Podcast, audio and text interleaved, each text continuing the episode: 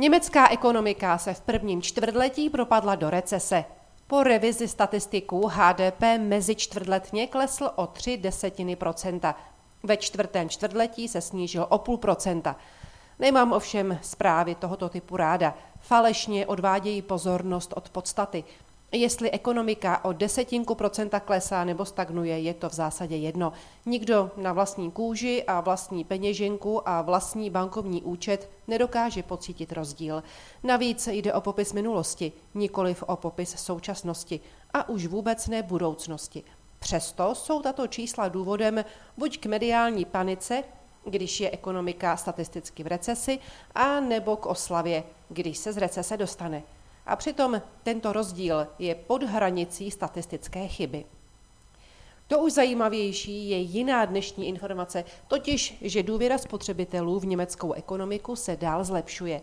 Vyplývá to z indexu institutu GFK na červen, který se zvýšil na mínus 24,2 bodu ze zpřesněné květnové hodnoty mínus 25,8 bodu. Je to osmé zvýšení indexu v řadě, i když trochu mírnější, než se čekalo. Tato informace daleko lépe vystihuje aktuální náladu v největší evropské ekonomice. Ale nebudeme si lhát do kapsy. Pořád se u tohoto indexu pohybujeme v záporných číslech. Zlepšování nálady tedy znamená právě jen tolik, že je stále méně špatná.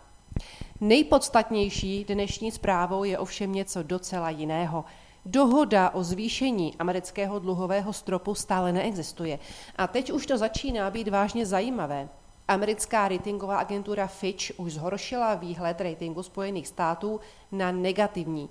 To v praxi znamená, že by mohla v příštích měsících rovnou zhoršit celé hodnocení úvěrové spolehlivosti země z aktuálních tří Aček, tedy z nejvyššího možného hodnocení.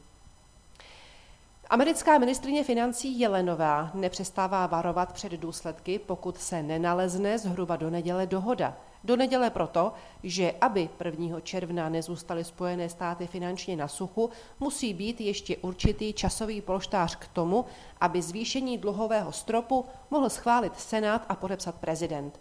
Jelenová ovšem udělala jednu strategickou chybu. Stejnou chybu, jako nedávno udělalo vedení dnes už padlé americké banky. Odmítla sdělit jakékoliv scénáře a podrobnosti.